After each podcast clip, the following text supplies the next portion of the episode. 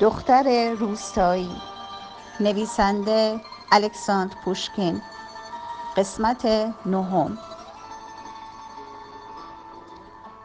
لیزا لباسهایش را عوض کرد و با حواس پرتی به سوالات ناتسیا جواب داد. لیزا به اتاق پذیرایی رفت. صبحانه آماده بود.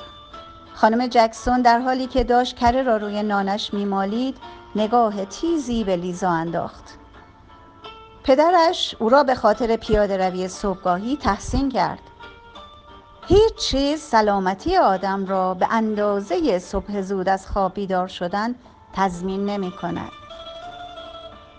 لیزا فکرش به حرفهای پدرش نبود.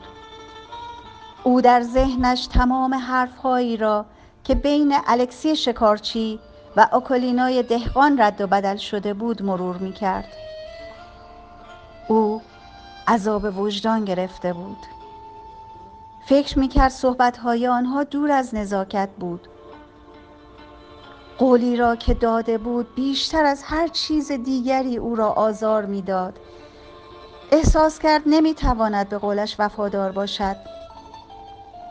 اما ممکن است فردا الکسی منتظر او بماند و زمانی که ببیند خبری از او نیست به روستا آمده و دنبال دختر واسیلی آهنگر بگردد.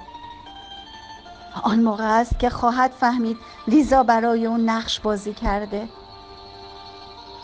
این فکر لیزا را ترساند.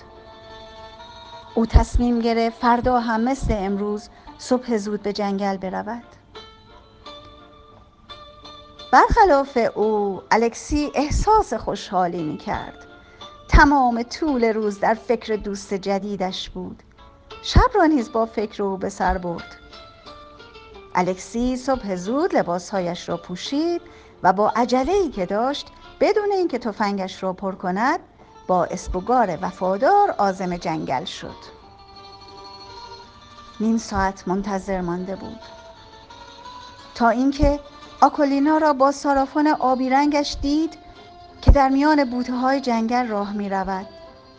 شتابان حرکت کرد تا خودش را به آکولینای جذابش برساند. آلکسی آثار نگرانی و ناراحتی را در چهره آکولینا مشاهده کرد. آلکسی خواست علتش را بداند.